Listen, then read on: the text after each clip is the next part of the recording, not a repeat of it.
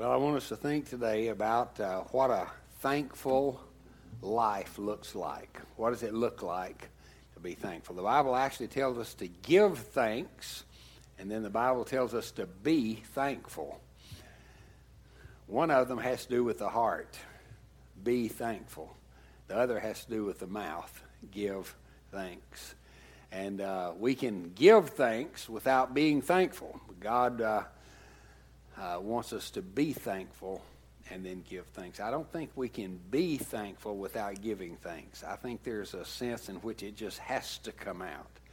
Uh, Dr. R.G. Lee said one time, he was a pastor of a church in Memphis, Tennessee, Bellevue Baptist Church. He said, You can give without loving, but you can't love without giving. And I think the same thing is true with the thing about giving thanks. I want to read out of Colossians chapter 3 this morning. And boy, just the whole book of Colossians, I just almost read the whole book this morning instead of uh, just a small part of it. But I want us to read beginning with verse 12 in chapter 3.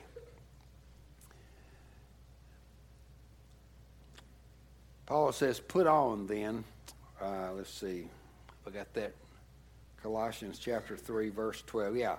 Since, yeah, this is the New Living Translation. It's on the screen. I'm reading from the ESV. There we go. Man, I tell you, he's sharp, isn't he? Just, just switch right over.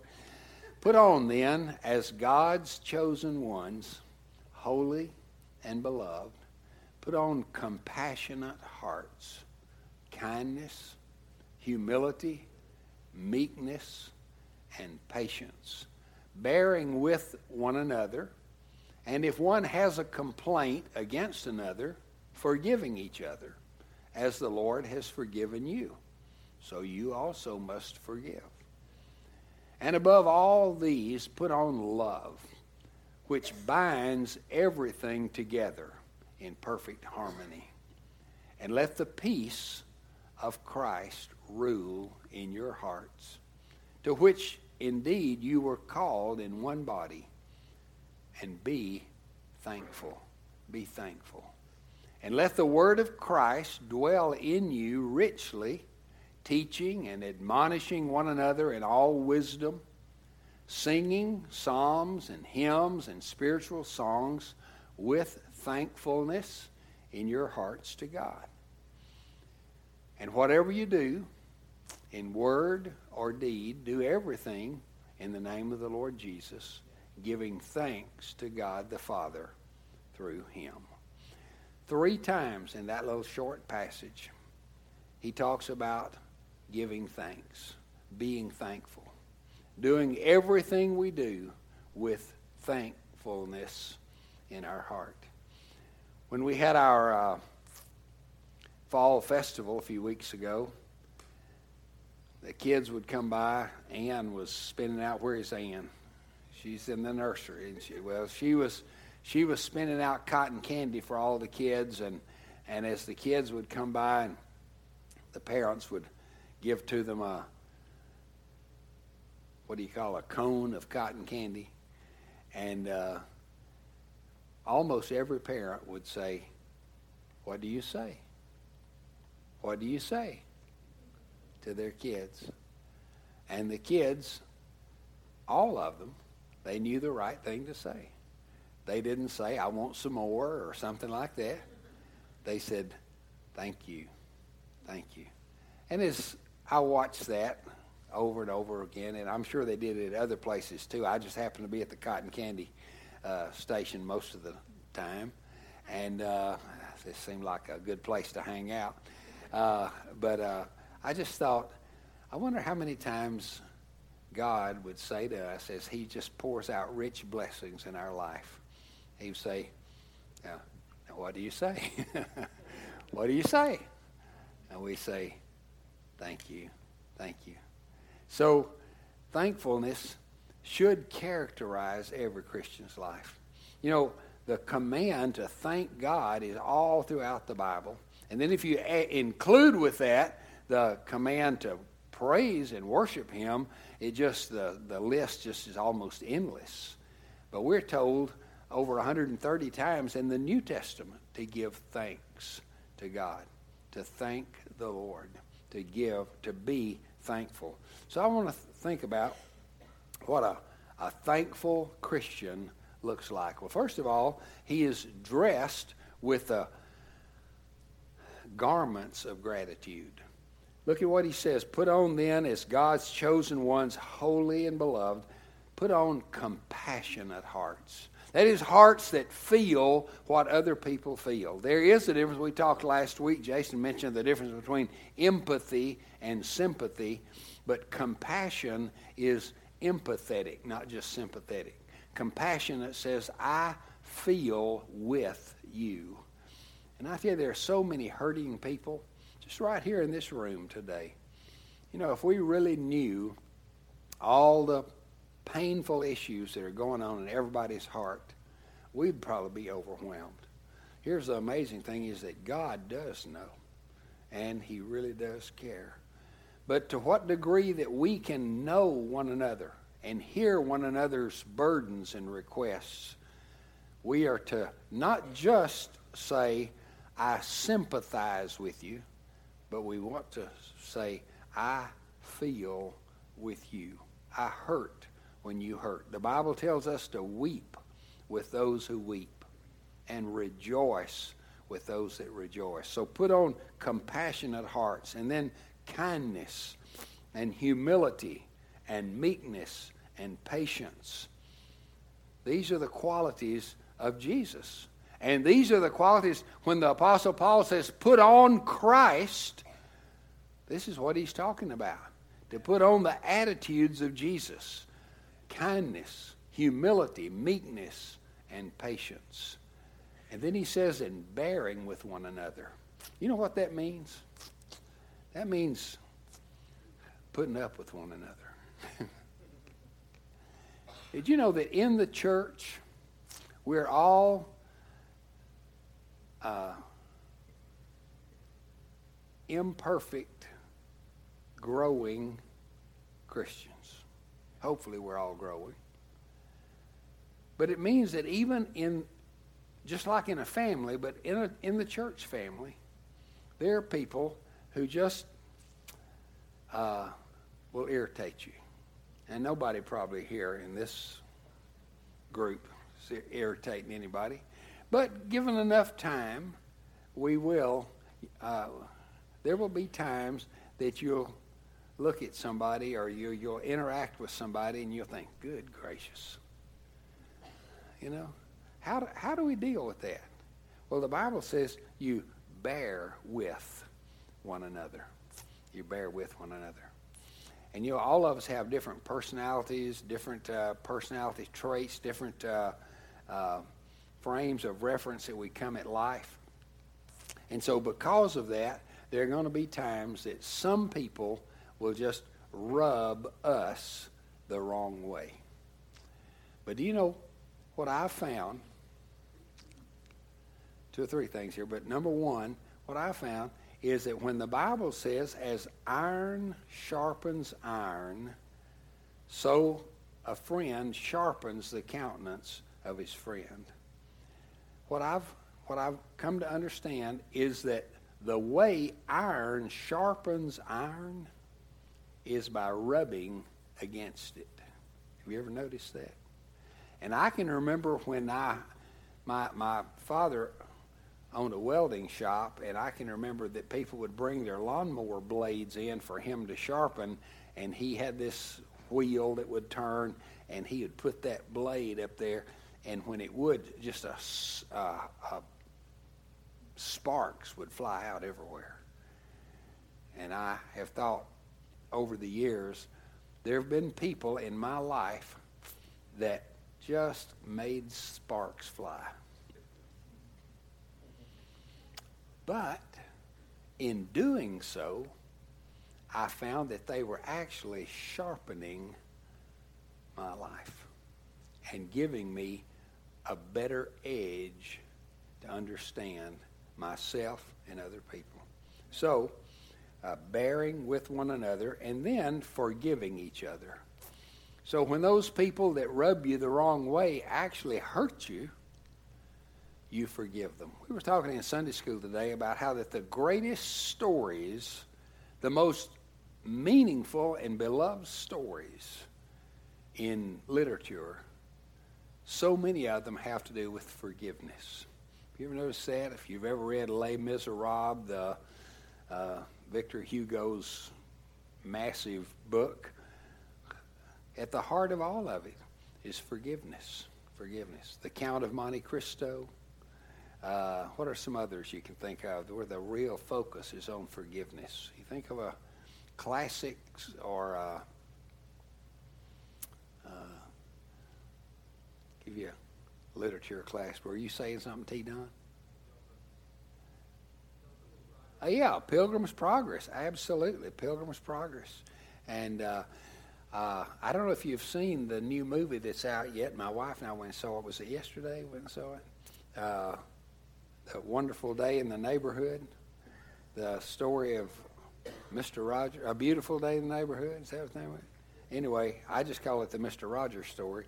And uh, how many? How many of you have already seen it? Okay, well, okay. I won't tell you too much more about it, but I will just say this has a powerful message about forgiveness. And uh, uh, as we watch the movie, at the times in the movie where forgiveness was demonstrated, you could hear people being visibly and audibly moved by that story. And it's because we live in a world where our greatest need is forgiveness. As sinners, our greatest need is forgiveness. And God's greatest gift to us is the forgiveness and grace that He demonstrates through Jesus. And thus, the greatest command to every Christian is to love as Christ loved us and to forgive as God has forgiven us. So, a thankful life is a life that is dressed with the garments of grace and the garments of God's character, God's strength. And then he says, and, and above all these, put on love. That's what binds everything together in perfect harmony. It holds all the other pieces in place. Genuine love. And I've said it so many times that some of you haven't memorized, but love, real love, always asks three questions.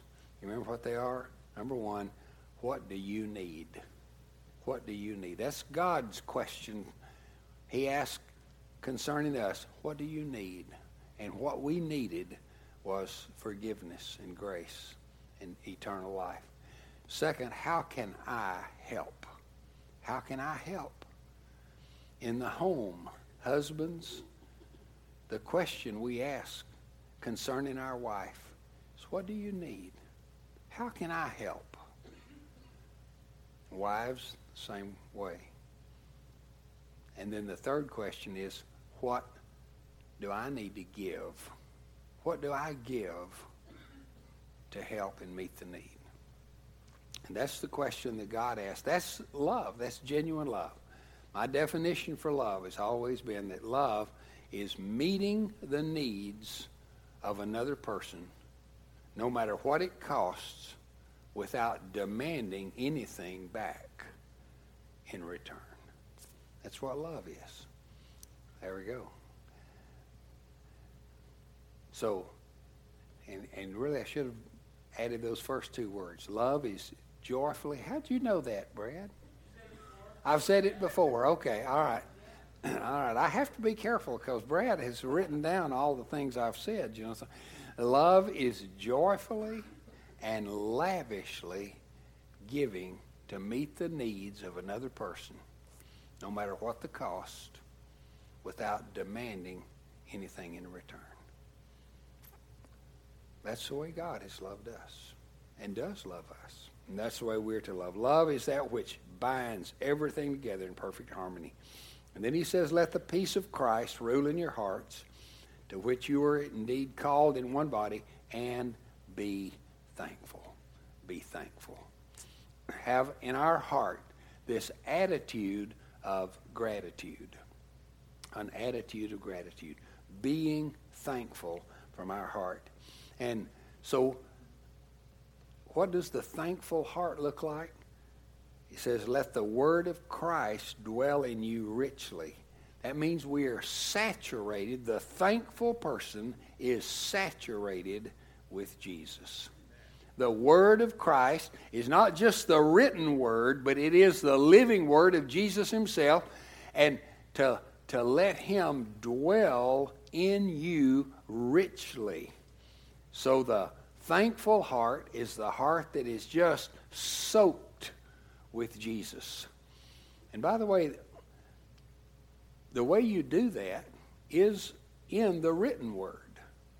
And as you read God's written word, there is something, a, a, a, saturation that takes place in your heart, and it saturates you with Christ Himself. So let the word of Christ dwell in you richly. And so the first thing is to be saturated with Jesus, and then next is that we share Jesus then with one another, teaching and admonishing one another in all wisdom. And so we do that in Sunday school, we do that in words of encouragement, we do that from the pulpit, we do that in every way we can to teach and encourage, admonish one another in all wisdom, and then we do it corporately and personally as we sing psalms and hymns and spiritual songs. So we are saturated with Jesus, we share Jesus with one another, and then we sing Jesus together to one another. You know that there was a time in church history where Christians didn't sing. They didn't sing for really about a thousand years. From about 300 to 1300, from or really 400 to about 1400, 1500. Christians didn't sing. And thankfully, the German, Martin Luther, as he asked a lot of questions about why the church was the way it was, and he led what came to be called the Reformation of the church. One of the things that came out of that was a singing congregation where the people began to sing again. And Christians would rejoice over what God had done for them in their heart and lives, and they would put it to music and they would put it to poetry, and they would sing, A mighty fortress is our God, and so many other songs that grew out of the Reformation. And Christians from 1517 following have been known as singing people. Singing people. I was reading the book of Revelation yesterday. Just uh, went read the whole book. I love to read the book of Revelation. Uh, there are a lot about it that I don't fully understand, but the Bible doesn't say Blessed is the man who understands this book. It says, Blessed is the man who reads this book. And I love to read it. And as I was reading it, I came near the end and it talked about how the, they were all singing praises to God. And do you know that when we sing together as a congregation, we're having just a little microcosm of heaven right here on earth.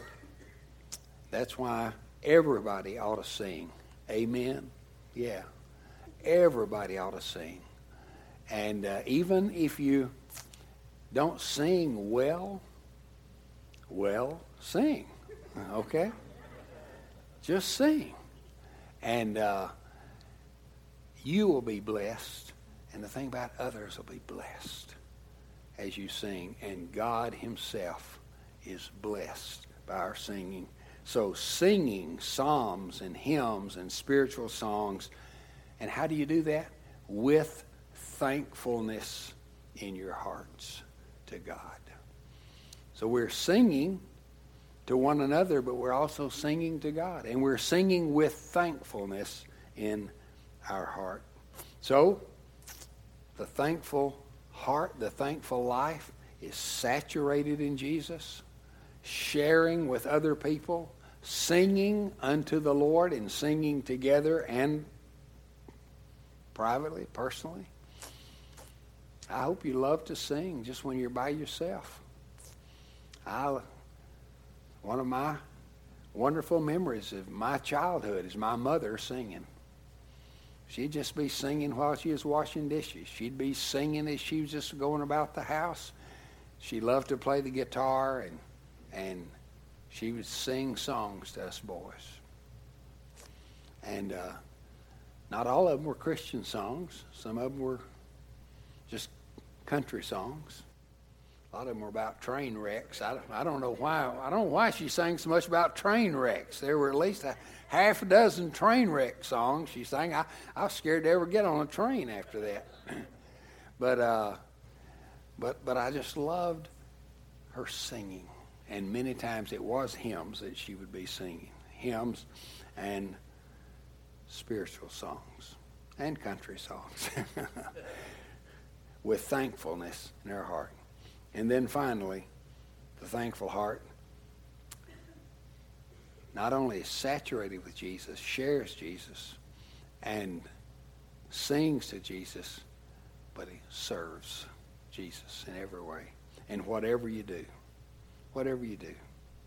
That's pretty inclusive, isn't it? Whatever you do, in word or in deed, anything you say, anything you do, whatever you do, do everything in the name of the Lord Jesus, giving thanks to God the Father through him. So I would just uh, urge you today to be thankful. Look at all the good things that God has given to you. And I know some people say, well, but I've had some hard things happen to me. Okay.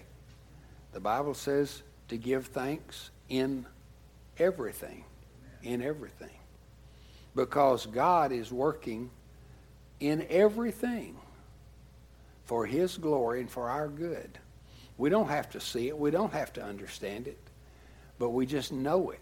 We know that God is taking the painful things and the joyful things, and He's working those in our life to shape us and form us into the likeness of Jesus.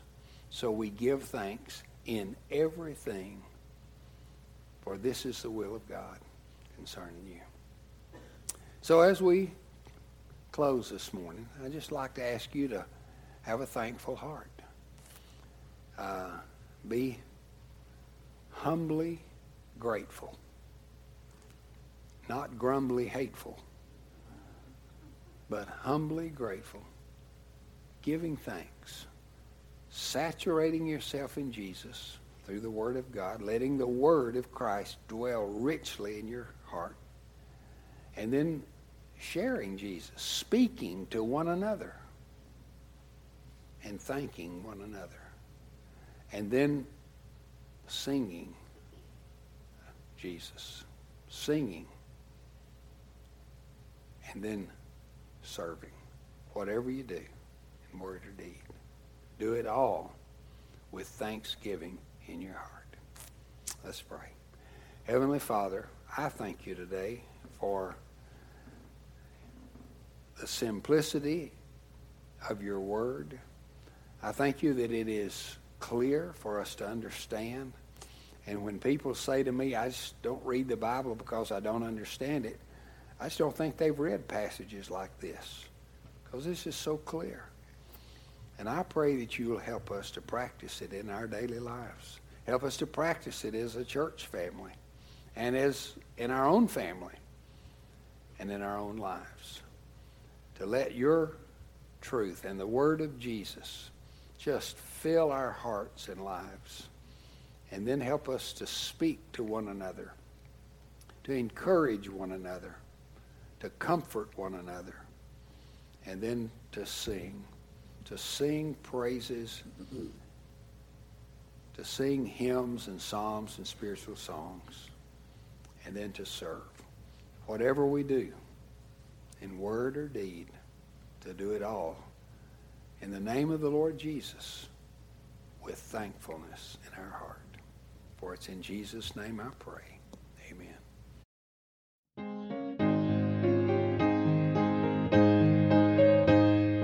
Thank you for listening to today's podcast. We invite you to like us on Facebook or visit our website www.bearcreekbaptist.org. If you're not a member of another church, we would like to invite you to join us in person and get to know us and let us get to know you. Have a great week and may the Lord richly bless you.